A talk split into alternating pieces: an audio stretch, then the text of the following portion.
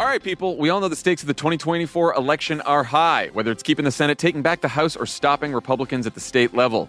If you're ready to make a real difference, sign up for Vote Save America's 2024 volunteer program. And just to make it interesting, we're pitting you against each other. Vote Save America will sort you onto a team, east or west, and you'll compete with a community of other volunteers to maximize your impact on the ground with opportunities tailored to you and the causes you care about.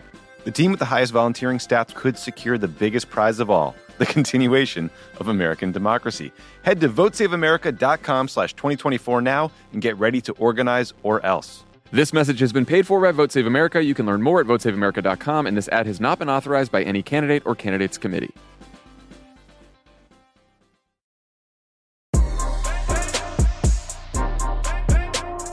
This is DeRay, and welcome to Pod Save the People. In this episode, it's me, Kaya De'Ara, and this is our post Halloween episode. I was, I dressed up, same costume for three days in a row, and then the last day, y'all, I just had to be, I just had to be an activist. It was like, I had a shirt, I had a cricket shirt actually that said "Call Congress." Because I was wearing that costume out. Um, also, remember that in Virginia, there's a big election. Terry McAuliffe, we hope, is going to be the winner.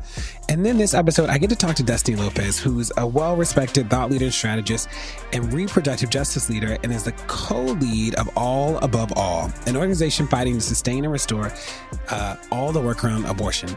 I learned so much in this conversation. There was a lot of stuff that I didn't know, and I'm happy that this is a space where we can ask the questions, we can all learn together.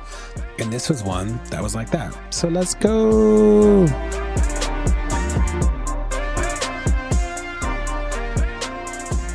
Happy Halloween, everybody. Even though I don't like Halloween, but welcome to another episode hater. of Pod Save the Don't be a People. hater. Someone on this podcast may have a costume on at 1044 this morning, but you know, I it's do. never too early to get your Halloween started. Never too early for joy. Are you going to wear that to church, Kaya, the Halloween costume? Or how does that? I'm wearing I'm wearing it to Halloween brunch. Already watched church this morning online at eight is so- Old and black Halloween brunch. I can't. Yes. Yes, my girls and I have brunch every Sunday, and you know we go with the themes, and so it's Halloween, so we're all coming in costume to brunch. Don't be mad. I do. I actually do love that. I can get into anything that involves brunch. Um, but good, kind of good to be, you know, the three of us together. We don't have Myles today, but that's okay. Um, you know, good, good to be back. Halloween going on. Lots of, lots of serious political things going on, like the, you know, governor's race in Virginia. Terry McAuliffe is running on the Dem side for the one thousandth 87th time. So, you know, Can, can I be petty? Can I be petty for 30 seconds? So, first, let me just say this race is critically important, and we can talk about that in a second.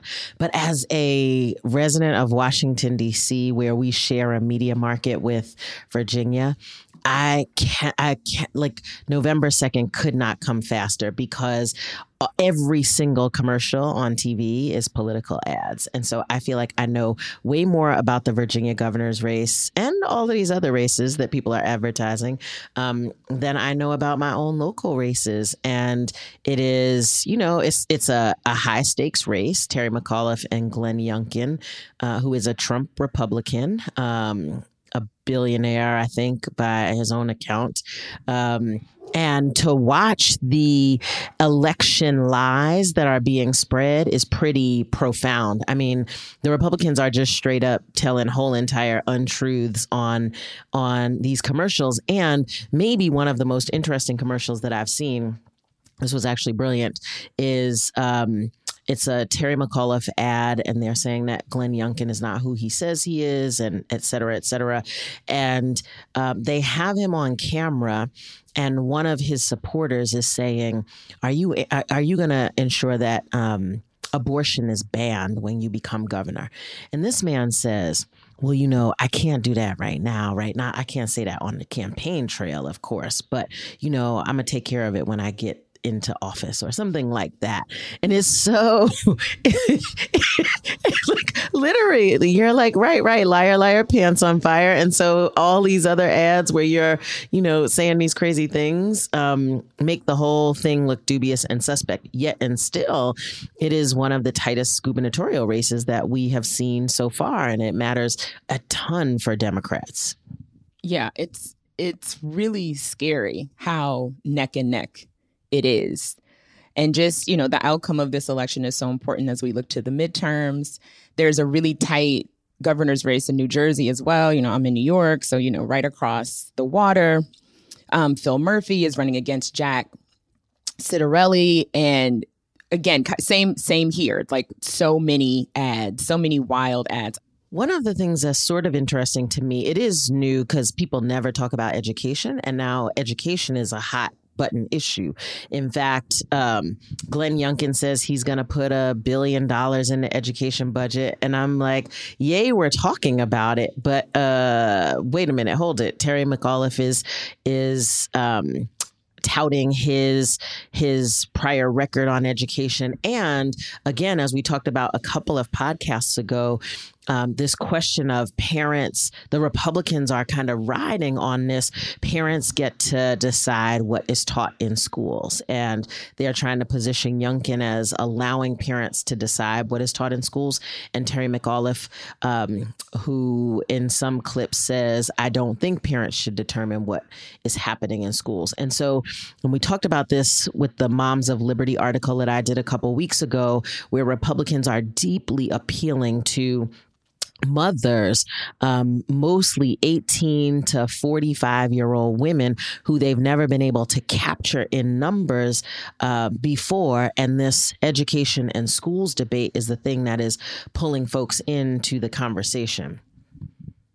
The only thing I'll add is I haven't been following it as closely, partly because it's not an election in Baltimore. I spend a lot of time in New York City, and there is actually uh, the real election, like the actual election post primary, is is coming up. But the election I have been watching more closely recently is India Walton in Buffalo. Yes, India Walton.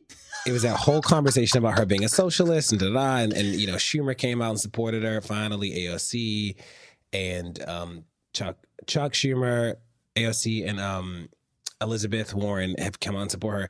But Dr, I, did you see the polling? I, she is projected to lose that race. That well, the write-in former mayor is actually projected to win. And it blew my mind, but it also was a reminder of like the immense power of the media. That like after she wins the primary, all of the coverage is essentially negative. Like everything you could read about her is sort of a negative framing. The party's not behind her. Da da da and then they come in in the end and i fear that the damage was already done and like that just I hadn't um I hadn't followed it closely. I thought that this was like a shoe in. I thought that this was going to be like a slam dunk. I didn't take I, I like took for granted how much uh, the media narrative around that race and the party not supporting her damaged her so much in the beginning. But the the party not supporting her did damage her. Like the Dems have now come out like recently to support India Walton, but like as recently as like a couple weeks ago, Jay Jacobs, who is the head of the Democratic Party in New York State, compared he basically said in so many words, he was like, me having to like India Walton and her socialist principles is like me having to like David Dukes. Sir, have you lost your mind? So I think part of it is like there is this great tension, obviously, between, you know, kind of the new Democratic Party and the Democratic Party of old. And I think her her national support with Dems was very, very late. Um, her support in Buffalo was also very, very late. And I remember like there's there's been so many accounts, and it's interesting in this the, how these local politics play out. But there are a lot of liberal, progressive, like authentically so, like legitimately so, um, candidates that actually have to run as independents or Republicans because the Democratic establishment, the Dem party establishment, is so messed up. And so about touting power and keeping the same people in place and keeping the status quo that we can't get new blood in there. So I think this is like what's happening in Buffalo with India Walton. If she doesn't win, I think there needs to be some reckoning with with our within our own party about what what support should look like, what sh- support of young, brilliant candidates should look like. And you know, I could talk about this all day long, but I think that's that's what I think is going on with India. Don't go anywhere. More Pod Save the People's coming. Pod Save the People is brought to you by Factor. Warmer, sunnier days are calling. Fuel up for them with Factor's no prep, no mess meals. Meet your wellness goals in time for summer thanks to the menu of chef crafted meals with options like Calorie Smart, Protein Plus, and Keto. Factor's fresh, never frozen meals are dietitian approved and ready to eat in just two minutes. So no matter how busy you are, you'll always have time to enjoy nutritious, great tasting meals. With 35 different meals and more than 60 add ons to choose from each week, you'll always have new flavors to explore. You can crush your wellness goals this May with dietitian approved meals and ingredients that you can trust. Make your day delicious from breakfast to dessert. Stay fueled with easy, nutritious options. Treat yourself to restaurant quality meals that feature premium ingredients like filet mignon, shrimp, and blackened salmon. Now, let me tell y'all, they sent me the factor meals, and it is absolutely true. Two minutes, pop it in a microwave, and it literally is restaurant quality food. So far, my favorites are chicken parmesan. I am a chicken parmesan connoisseur. This stuff is good. It has broccoli and tomatoes, and it is creamy and amazing. Mmm, yum. So easy to throw it in the microwave and have a good meal. I'm saving money. I'm not eating out at restaurants so much. It's healthy. Like I cannot say more about Factor Meals. So if you want to be down with this, head to factormeals.com slash PSTP50 and use code PSTP50 to get 50% off your first box plus 20% off your next month. That's code PSTP50 at factormeals.com slash PSTP50 to get 50% off your first box plus 20% off your next month while your subscription is active. Pod Save the People is brought to you by BetterHelp. Now, whew, y'all, the beginning of this year has just been a lot going on, like from work and family and friends, and just, you know, the weather's been awful in New York City and Baltimore. There are a lot of stresses happening, big and small. And we keep them bottled up, it can start to affect us negatively. Therapy is a safe space to get things off your chest and to figure out how to work through whatever's weighing you down. If you're thinking of starting therapy, give BetterHelp a try. It's entirely online, designed to be convenient, flexible, and suited to your schedule. Just fill out a brief questionnaire to get matched with a licensed therapist and switch therapists anytime for no additional charge. Get it off your chest with BetterHelp. Visit betterhelp.com slash people today to get 10% off your first month. That's BetterHelp, H-E-L-P dot com slash people. All right, people, we all know the stakes of the 2024 election are high, whether it's keeping the Senate, taking back the House, or stopping Republicans at the state level. If you're ready to make a real difference, sign up for Vote Save America's 2024 volunteer program. And just to make it interesting, we're pitting you against each other. Vote Save America will sort you onto a team, east or west, and you'll compete with a community of other volunteers to maximize your impact on the ground with opportunities tailored to you and the causes you care about. The team with the highest volunteering stats could secure the biggest prize of all, the continuation of American democracy. Head to votesaveamerica.com slash 2024 now and get ready to organize or else. This message has been paid for by Vote Save America. You can learn more at votesaveamerica.com, and this ad has not been authorized by any candidate or candidates committee.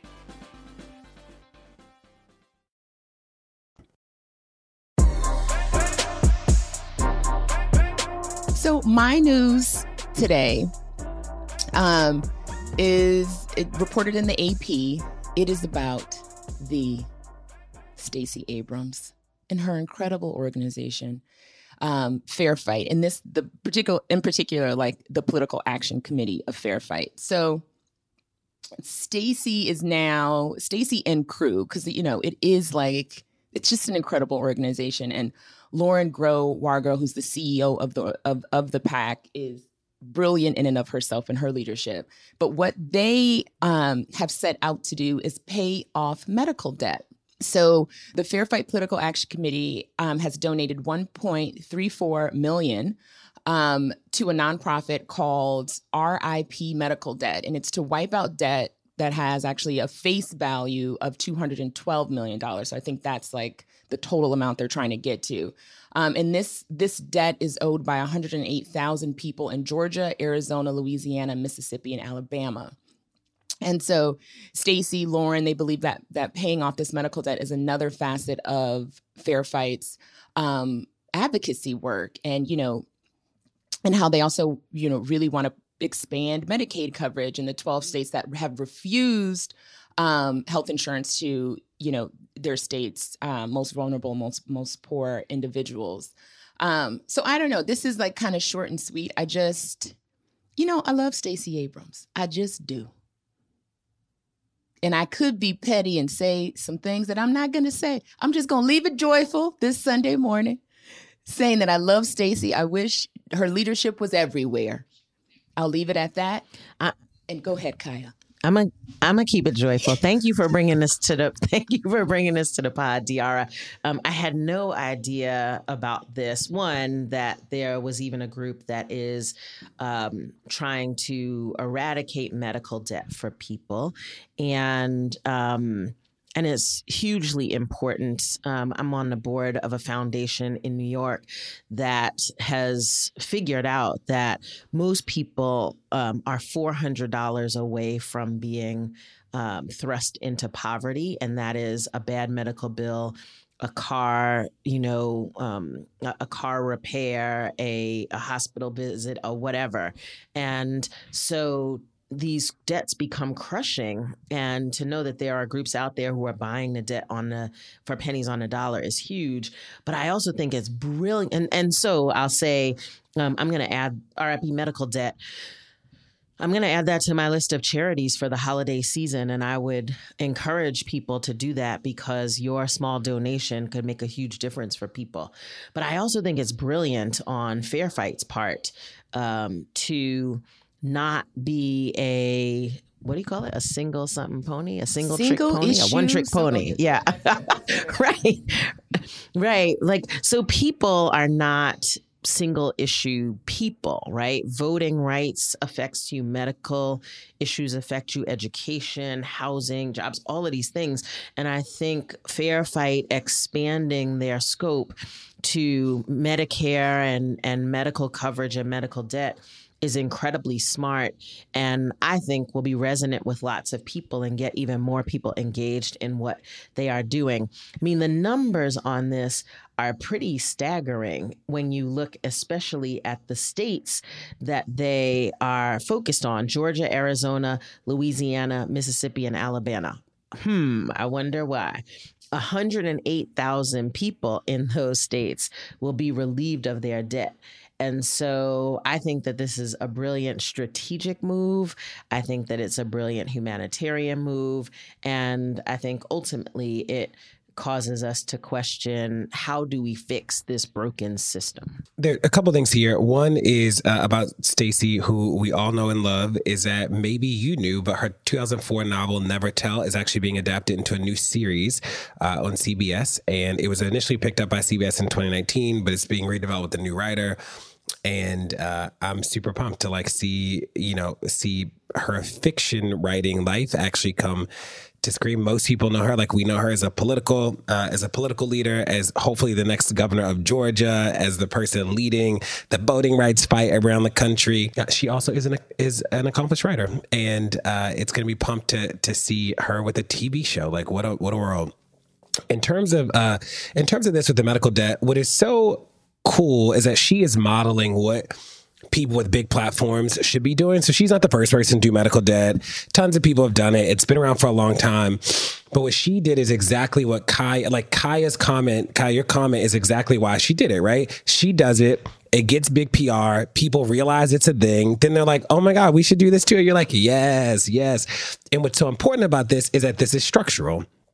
I am, I think I've sort of passed my excitement of uh, people with influence giving bikes to kids in community. I'm like, okay, let's just, I get it. Like, let's fix public transportation so we ain't got to give the whole neighborhood bikes, or let's do bikes and public transportation, right? Like, let's do things that structurally help people build wealth, build capital.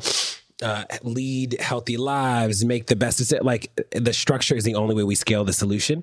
And this to me is just like the best example of how to not be a single issue organizer and how to use your platform to bring uh, bring publicity to issues that more people should know about. So kudos to Stacey. My news is out of the Washington Post, and um, I, you know, on its face, it looks like an an article about policing, and it is that. But from where I sit, this is an article about leadership, and what I've learned over time is leadership matters. It matters tremendously. That's the that's the point that DeRay just made about the Stacey Abrams piece, um, and this leader that I want to highlight is um, the chief of police in LaGrange, Georgia. His name is Louis Dekmar. Um, La- LaGrange is a um, a small town about 70 miles southwest of Atlanta, 31,000 people, 51% black, 42% white. And Chief Dekmar has been the chief of police there for 26 years. Um, can I just say longevity and leadership matters? anyway, why we are talking about Chief Dekmar at this particular point is because um, he has implemented a shoot to incapacitate policy in his police department. So most of um, most police operate with a shoot to kill mentality. The idea is you hit the central mass of a person, and the bullet is then likely to stop somebody from advancing. Um, but in fact, Chief Dekmar is training his officers to shoot for people's legs, pelvis, or abdomen in an effort to decrease fatal police shootings.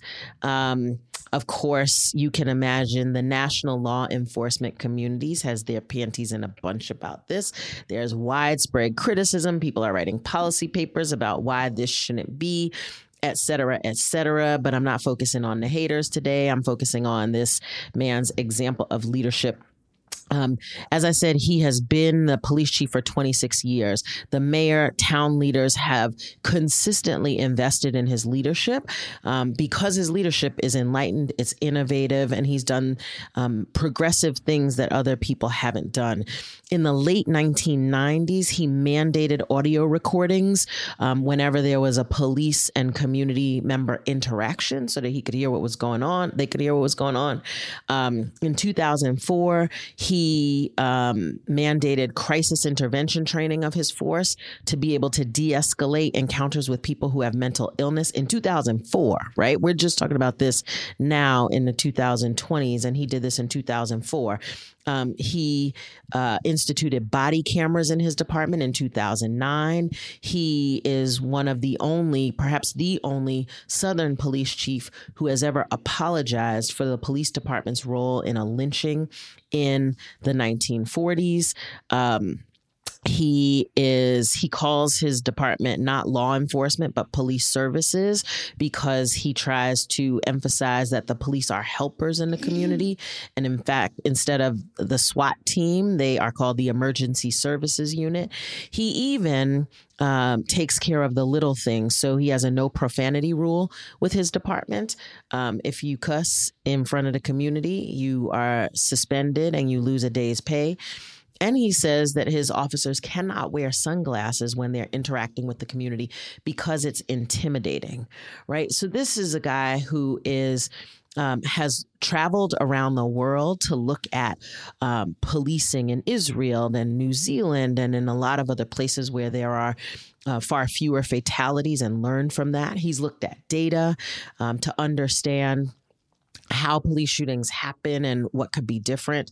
And in fact, even his own um, his own training sergeants and his own team members were skeptical at first, um, but he leads with he leads the same way with his team as he leads in the community, and he's walked them through the data. They've re- done the research together, and folks on his team are believers.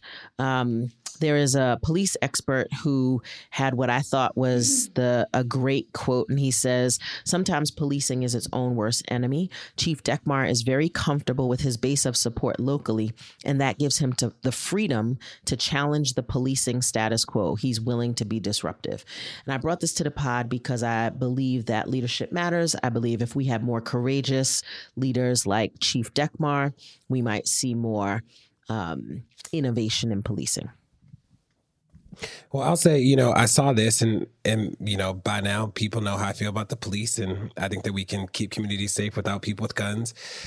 And I know that you got to be alive for for us to do all this other work in a meaningful way.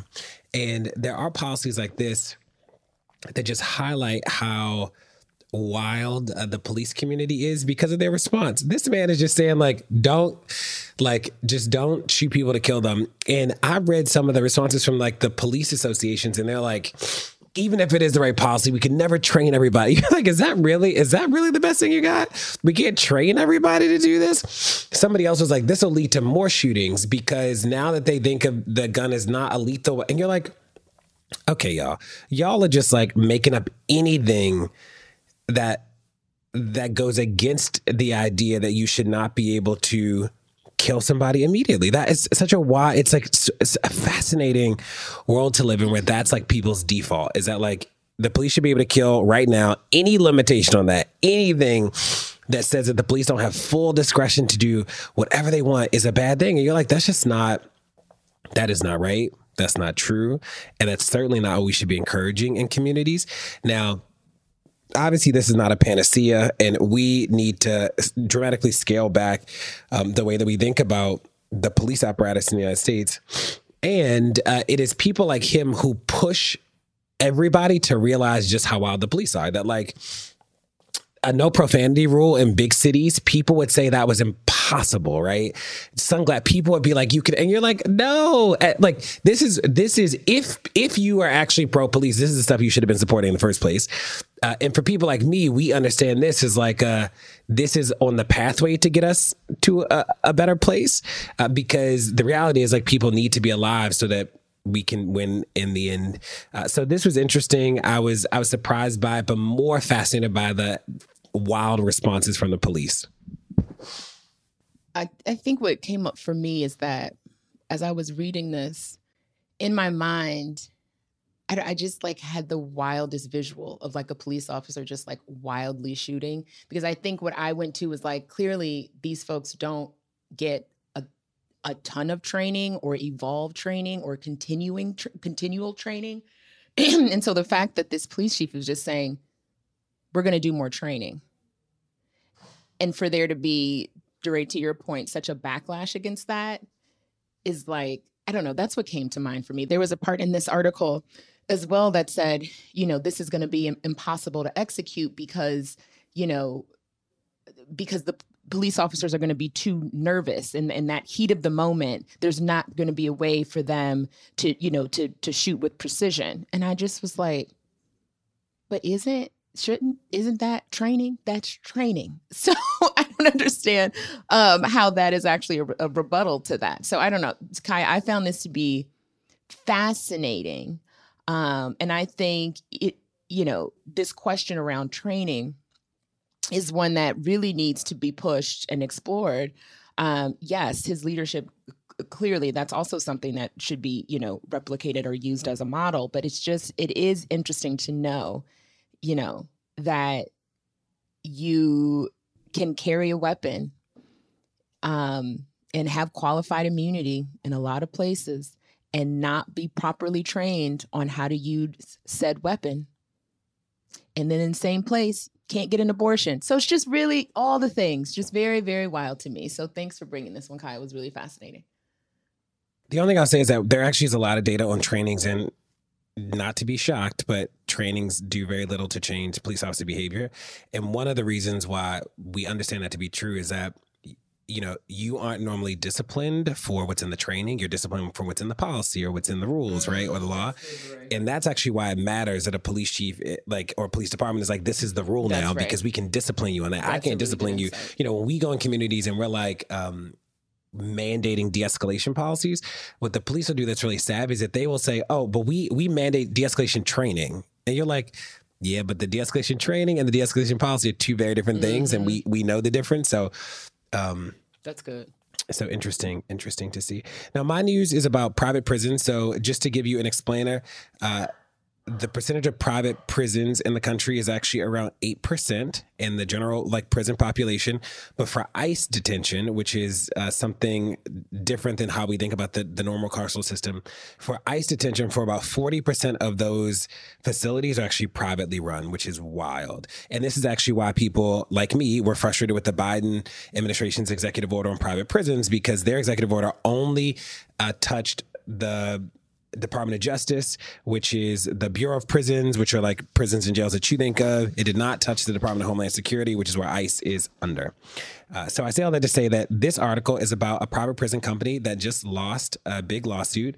So the GEO Group is one of the biggest private prison companies in the country. There are only a handful of them and they they run a lot of the facilities um, and they instead of hiring employees like a normal facility would uh, to cook and clean and do maintenance and all that stuff they actually make the people who are detained in the detention center do it and they compensate them for what they call a quote voluntary work program at about a dollar a day and uh, some people who have been detained there have said that they have not been paid and they've actually been paid in extra food. Again, wild, offensive, shut it down, all the words.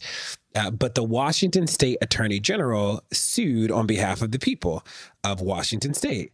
And they didn't do so well with the first lawsuit because the jury deadlocked, but they did really well with the second trial. And the jury decided that they deserve the $13.69 per hour minimum wage that is the current minimum wage, the federal minimum wage. And what a great win for the people who are incarcerated. Now, let's be clear this win does not mean the end of incarceration. We need to get rid of private prisons. Like all those things are true. And this is a signal that you can't exploit people. That like literally they are being forced to do full time work and being paid a dollar. I mean, that is like it wasn't even like they were pretending to pay them some equitable thing. They were paying them a dollar, which is wild.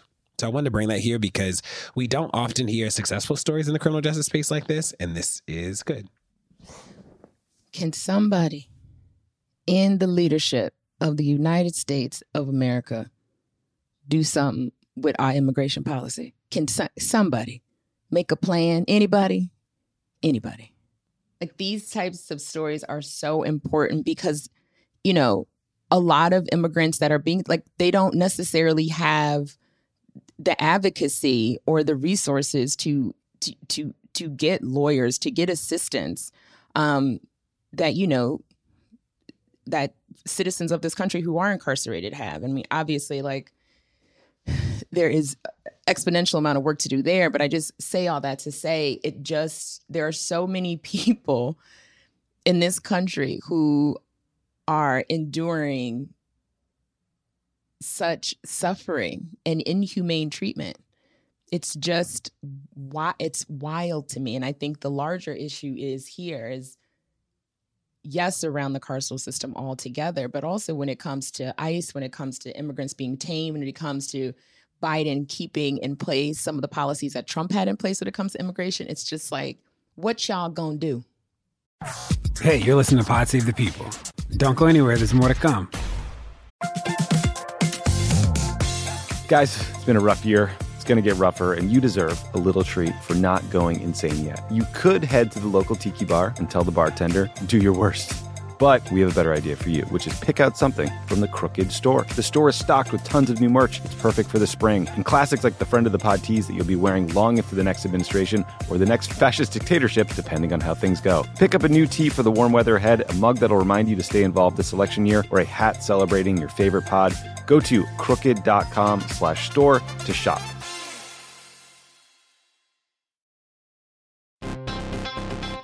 Right, people, we all know the stakes of the 2024 election are high, whether it's keeping the Senate, taking back the House, or stopping Republicans at the state level. If you're ready to make a real difference, sign up for Vote Save America's 2024 volunteer program. And just to make it interesting, we're pitting you against each other. Vote Save America will sort you onto a team, East or West, and you'll compete with a community of other volunteers to maximize your impact on the ground with opportunities tailored to you and the causes you care about. The team with the highest volunteering stats could secure the biggest prize of all the continuation of American democracy. Head to votesaveamerica.com slash 2024 now and get ready to organize or else. This message has been paid for by Vote Save America. You can learn more at votesaveamerica.com, and this ad has not been authorized by any candidate or candidates committee.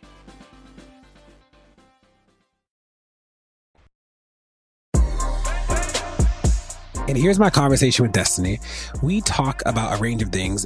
I had a lot of questions about medication abortion because I didn't really know, I didn't understand it as well. It's something I recently learned about. Uh, but she gives us overall advice on what we do, how we keep the fight. Here it is. Destiny, thanks so much for joining us today on Pod Save the People. Thanks for having me. I'm excited to be here. Now, I realize that there was, uh, with the latest um, court decision in Texas, or the latest law in Texas, I guess, I realized that there was a lot around uh, reproductive health and reproductive justice and abortion that I just didn't know. And that's why I was excited to talk to you because I'm always curious and uh, you run all above all. And can you talk to us about how you got to this work um, and what is your work? And then we'll start from there.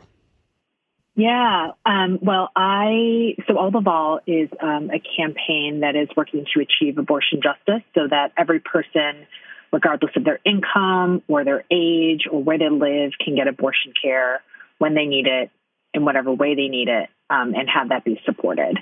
Um, and I come to the work. Um, I grew up in Detroit. Um, I identify as Latina, Mexican American, and I came up in the work, you know, really by having conversations with my family and supporting, ultimately supporting um, a cousin who was, you know, deciding whether to end the pregnancy when we were really young and kind of helping her navigate um, the world and um, and and figure out kind of how she was gonna, what she was gonna do, how she was gonna do it, and um, not having a lot of access to resources. This wasn't a topic we talked about in our family.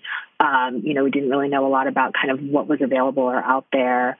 Um, and um, and so that really, you know, kind of that exploration really got me um, interested in understanding more about reproductive health and about abortion access. Um, you know, in undergrad, I did a lot of work on um, in the HIV/AIDS movement, getting condoms on campus, and at a at a Catholic university. And so, you know, it's just I just ultimately believe that everyone should be able to access abortion care when they need it, um, and and I wanted to make that a reality for folks. So, you know, I've been doing this work now for a really long time, two decades, um, and and doing a lot of policy work, a lot of coalition building work, um, and really came to all above all after running an abortion fund in California and seeing firsthand what it took, even in a really progressive state, to um, access abortion care because it's not easy, even in California, which everyone thinks is like the bluest of the blue states, right? Like there are people who live very far away from abortion um, providers in the northernmost parts of the state um, who are traveling significant numbers of miles to get care um, and who may not um, may need other resources like a tank of gas or a place to stay or help with uh, child care. And so that experience of leading that abortion fund and providing practical support to Californians and folks coming from outside of the state really prompted me to want to get more involved in abortion access work directly. And, and that's how I got to All Above All. Can we start? Um, can we start here? Just because this is the thing that got me to you, actually, because I was like, I didn't know, I didn't even know this is medication abortion care. Can you help us better understand it, like the, the issue. Uh, is mm-hmm. this, eh, do you think that this will be like an effective uh, tool, especially as, as it seems like legislatures in some parts of the country are scaling back access to abortion? Um, I'm, I'm at the like pre 101 stage, didn't even know this was a thing. So, yeah. So, can we start there? Yeah, yeah. I'm excited to um, kind of educate a little bit about medication abortion care. So, medication abortion is widely considered a really safe way to end an early pregnancy. Um, it involves taking two pills and is considered safe and effective for ending pregnancies up to 10 weeks. Um, nearly 40% of abortions are now done using medication abortion, according to the most recent data we have from the Guttmacher Institute. Um, and so, yeah, I mean, I think you're right. There is a lot of potential, particularly in early pregnancy, for medication abortion care um, to become more readily available as a real option for folks. The challenge right now is time out one second. I, am only cutting you yeah. off because I want to make sure I understand. Um, yeah, this is different than Plan B, right? Or is it not? Or is this like the formal name for Plan B? Again, I'm the pre 101 stage. No, no, this is different from Plan B. Um, and I used to do okay, a lot of work on Plan B in another life. So Plan B um, actually can help you prevent a pregnancy. So if you've had unprotected sex, you know that you've had unprotected sex you can go get Plan B. It's an emergency contraceptive, so essentially it, it, functions much like birth control pills do after after you have unprotected sex, and it can help you prevent a pregnancy from even starting. But if you do get pregnant on an um, unintended, unexpected pregnancy, then medication abortion care is what you seek it, early in pregnancy to end got that pregnancy. It, got it. Okay, cool. Okay, so, okay. Now I get it. Yeah, yeah, yeah. Um, yeah. So, so the challenge with medication abortion care right now, or at least pre-pandemic, was you had to go into your doctor's office to get it. Your doctor had to have a special license to prescribe it, right? But what we actually know is, is you don't need to see that doctor necessarily in order to get this care and use it safely and effectively. And so right now what's happening during COVID is the Biden administration has realized that you know that's that's unnecessary during this during the crisis to like put patients at risk, put providers at risk by forcing folks to go into the, the doctor's office to get this care. So right now you don't have to do it.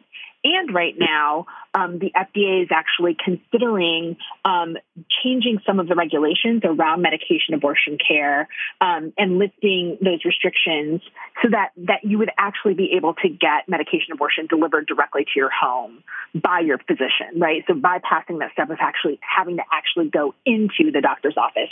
And when you think particularly about people who live in rural areas, when you think about all of the restrictions that are happening in the clinics that are closing as a result, um, because of these restrictions in these conservative state legislatures or these anti-abortion state legislatures, the need for a medication like this becomes much more profound. Um, what I will say though is that it's not a panacea, right? Like we, there will always be a need for abortions later in pregnancy. Um, there will always be a need for people to have a choice around how they get their abortion care. Some people actually might prefer to go in and see a doctor. They might prefer that method even early in pregnancy. Some people might want to do it in the comfort of their own home early in pregnancy. Some people, because of all these restrictions, might be forced to wait until later in pregnancy to get their abortion care. And in that case, it is likely that they are going to have to actually go um, into a, a, a provider's office to get that care. So we can't, this, we can't expand access to medication abortion care at the expense of in clinic procedures. We have to fight for both. And is anybody attacking medication abortion care, or is this like a? It's like it's doing what it's supposed to do. People are okay with it on the right and the left, or is this like I don't know? Again, pre one hundred and one, me asking. Yeah, yeah, yeah. I mean, yeah, unfortunately, as with all abortion care right now, it is under attack. I mean, there are a number of states, I think it's like something like 17 or 19 states that actually have already proactively restricted access to medication abortion care so that you can't actually even receive it um, in the mail or via telehealth, which is one of the ways that people are accessing right accessing right now. So, so there are the same people who want to outlaw abortion altogether are finding any way that they can to restrict it, and that includes restricting medication abortion care. So certainly, it is something. Um, it is something that is um, under attack along with clinics, along with, um, you know, other kinds of restrictions like ultrasounds and age requirements and things like that. So, um, what should, what we know to be safe and incredibly effective, and we should be guided, guided by science on these matters has, as with all abortion issues, I would argue, really become a political issue. Um, and, and states are really going after it.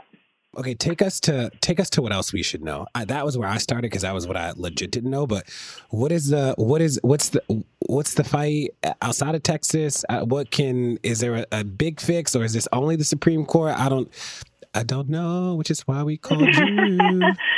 yeah, I mean, look, the um, you know, there is this moment that we're in, right? Texas just banned effectively banned abortions for folks who are living there. We have um, upcoming um, arguments at the Supreme Court on a case in Mississippi that would that would begin or effectively outlaw Roe v. Wade, right? Um, and this is, you know, so we're at this like touchstone or, or critical point for abortion access in this country, um, and and now is the moment for action so that abortion is actually accessible and not just legal. Um, you know, I think one of the things that we've been saying at All Above All for a long time now is the courts aren't going to save us on this one. I mean, frankly, effectively, Roe has been out of reach for many Black and Brown folks in this country since since the Hyde Amendment was um, was established back in in '76. And, and for folks who don't know what the Hyde Amendment is, essentially it denies Medicaid coverage of abortion to folks who are enrolled in Medicaid um, and are working to make ends meet. And if we, you know, if folks know anything about Medicaid, they know that there are a lot of Black and Brown folks who are enrolled in that program. And so it makes it that much harder for them to actually pay for their abortion. So now if you have restriction after restriction, you finally get to your abortion, you can't actually pay for it then this is not a right, right? This is a right name only. And so and yet, here we are, right, with Texas and Mississippi, and we know that there are other pieces of copycat legislation coming down the pike in places like Florida. You know, we might expect something something in Ohio. We kind of know which states will be next in trying to like pass these aggressive bills, like in Texas.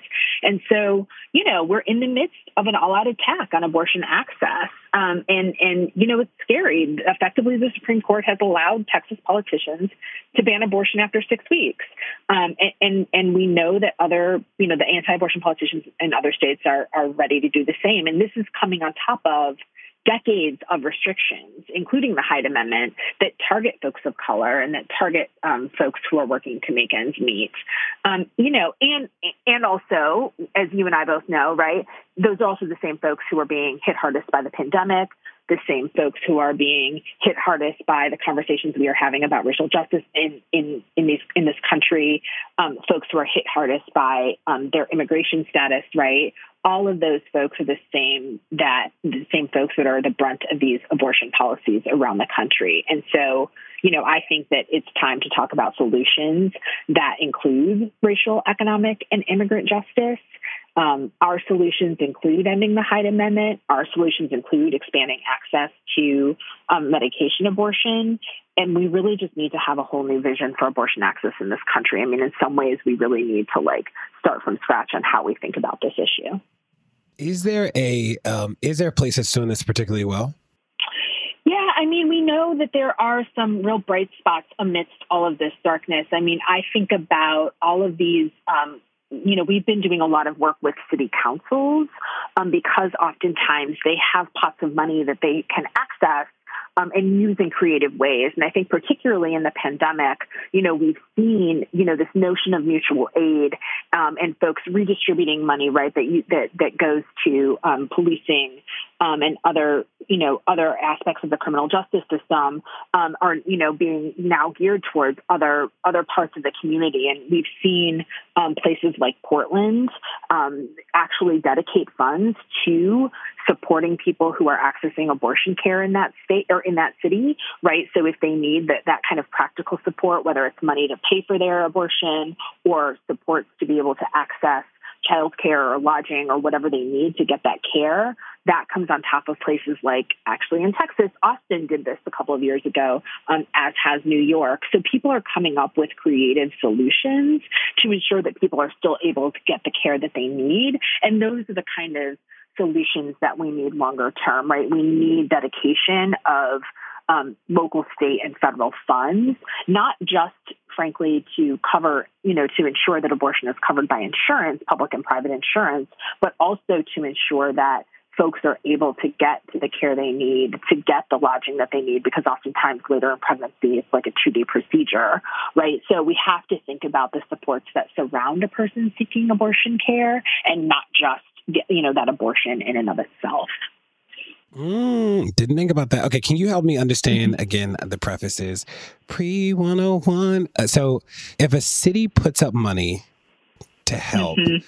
what, what's like the ideal? So, like at the city level, they want to do something around access. Like, what would mm-hmm. what would you tell them to do?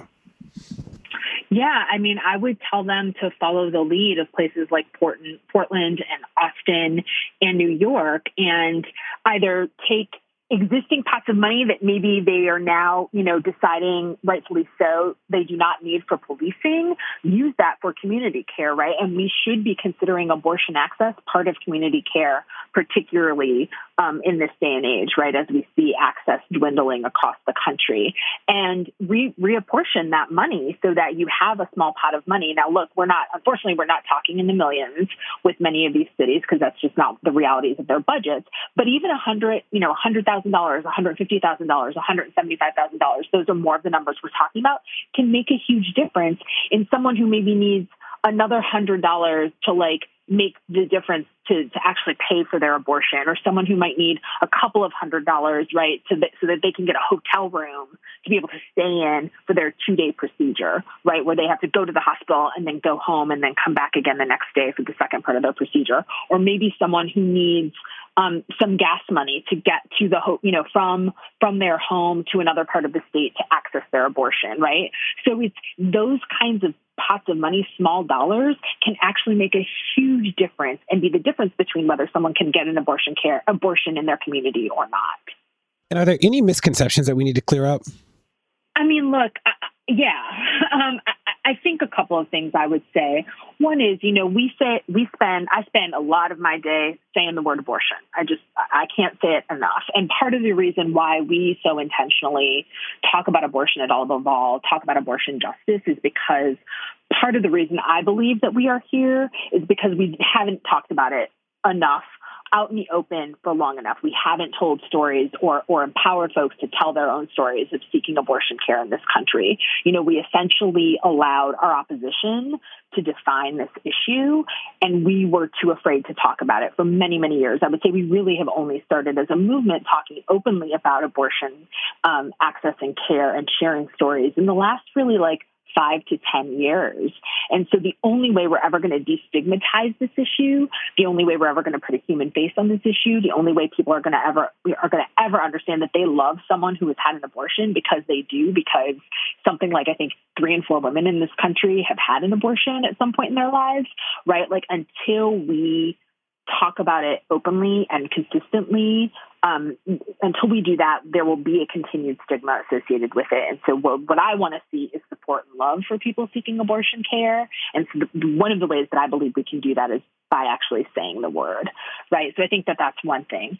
I think, too, is I think that there, you know, particularly now, there's this attitude that, like, what's happening in Texas or Mississippi is what's happening in Texas or Mississippi, and that's never going to impact me, right? Where I live, because I live in a progressive place, or because I live, you know, in some place that you know isn't um, isn't anti-abortion.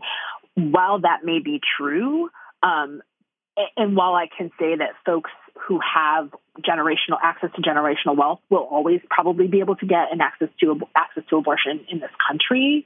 Um, that is not the case for Black and Brown folks in our communities around this country who are working to make ends meet um, and who have low incomes. And so those folks, regardless of where they live, are always going to have a harder time accessing this care. So your state, your locality may not be at the Texas level or at the Mississippi level in terms of completely trying to gut this, but make no mistake, um, access to abortion care is limited throughout this country. Um, almost everywhere we, we all live. And so we have to be vigilant about fighting back on these attacks. We have to stand with folks in Texas and Mississippi because if we don't, they're coming for us next. Are we supposed to say a woman's right to choose? Um, I don't anymore. um, and here's why, right? Like, one, is it really a right if I can't access it, if it's been legislated out of existence in my state? Um, do I really have a choice if it's been legislated out of existence, if I don't have any providers in my community, um, if I don't have the money to pay for it, if there are not um, services that allow me to access care in my language of choice? Um, all of those things um, matter. And, and if I don't have those options, do I have a choice? And is it really my right to act on?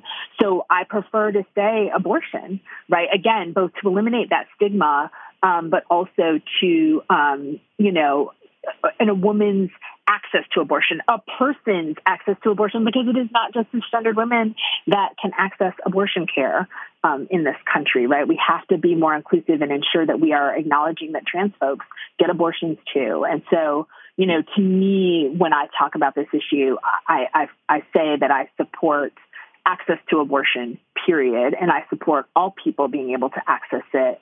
Um, regardless of where they live, regardless of how they get their insurance, regardless of their immigration status. Um, you know, when I when I say all above all, I really do mean all, right? And so that's how I talk about it. Um, where can people go to stay up to date with what you're doing and to like follow this work? To how can people follow what you're doing or get involved? Can people get involved? Like, what is there for people to do? Yeah, well, let me say what let me tell you where to find us. So um, we are allaboveall.org. We are at allaboveall on all of the socials, the social media outlets, channels, whatever you call them these days. Um, I, you can follow me on Twitter. I'm not the best Twitterer, but I, I still do it occasionally. Um, I am at D Low Tweets. That's D L O Tweets. Um, so you can find out more about our work and, and, and how to get involved there right now, what we need people to do, I'll, I'll, offer a couple of things. One is there are two bills in Congress that would um, really ensure that the federal government is doing all it can to um, ensure access to abortion for anyone who needs it in this country. One of them is called the EACH Act, and that would ensure that um, folks who are enrolled in Medicaid can access abortion care um, and also ensure that private insurers continue to cover it. Um, that is sponsored by the amazing um, Barbara Lee from California. And then there's another uh, another bill called the Women's Health Protection Act that would essentially guarantee access um, really looking at that those issues from a legal perspective. Um, and that one uh, actually just um, got a vote in the House and passed the House. We need to have the Senate um, move that bill, um, and we need both of those bills passed and signed by President Biden. So, writing your member of Congress, telling them um, to to move those bills and, and urging the president to sign them if if they do make it through Congress is vitally important. Um, the other two things I will say is find your local abortion fund. These are the funds around the country that are really on the ground ensuring that people who are seeking abortion care have what they need to get that care, whether it's money or lodging or other kinds of practical supports.